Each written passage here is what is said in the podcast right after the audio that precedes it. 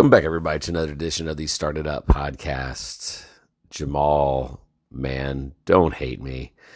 Once again, I'm without Jamal on our Crucial Conversations Friday. Hate it because Jamal's my pal and I miss that. But once again on the road, uh, we're on a 10 day, nine city tour. We're doing our pitch competitions all over the state. And really, what I wanted to make about this uh, podcast is my gratitude and awe. Gratitude in the sense that this is year three for Innovate Within. And um, man, those first two years I loved. They will always have a special space, in my heart. But without a doubt, um, the pitch competition just keeps getting more and more competitive. We are only four cities in, and we have another five to go. And already, we're just amazed with the quality of applicants we're getting. Matter of fact, we've got some kids that came in second, and my heart aches because second place was good. As a matter of fact, a lot of times third place was really good, and and, and we have like a top ten for every region. And um, the reason why I'm bringing all this up is that a lot of times when you provide pathways to success for students, all you really need to do is provide those pathways and get out of the way. Um, now, mind you, it takes some marketing and it takes some uh, awareness on other teachers. But uh, we have come across some teachers all over the state. Uh, some have just been able to um, build this into their curriculum, and and because our prize package is pretty robust, the teachers have gotten competitive. They want their students to win, and I, and I love this.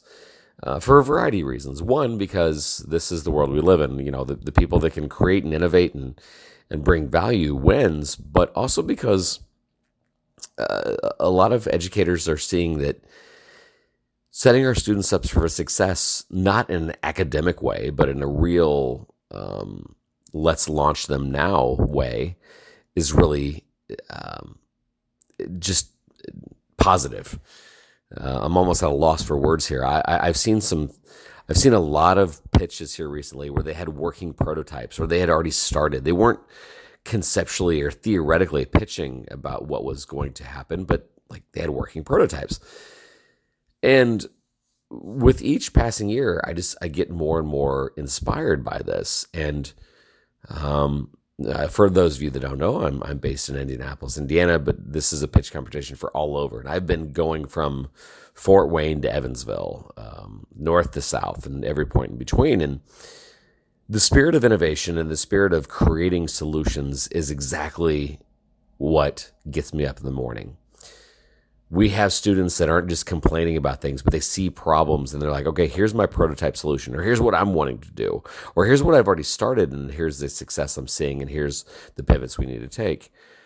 This is how uh, innovators work. And so um, I think it's kind of the fight against the just complaining online. Are students finding purpose and providing real solutions gives me hope. It makes me proud. And um, I, I don't know. Uh, as I sit here tonight, relaxing and, and um, you know, waiting for the pitch competition tomorrow in another city, I am so inspired by what I see coming from 15, 16, 17, 18 year olds that I cannot wait to see what comes out of this. And while I love my time as an educator, as a teacher, seeing them expand beyond the classroom, seeing them provide real examples is the most rewarding thing ever. So if you're thinking right now, if you're not even listening, you're thinking, I know that student, I have that student. Um, start providing pathways that they can get their idea out of the classroom and into the world. All right. So, Jamal, hey man, if you're listening, I miss you. We will get back to crucial conversations on Fridays.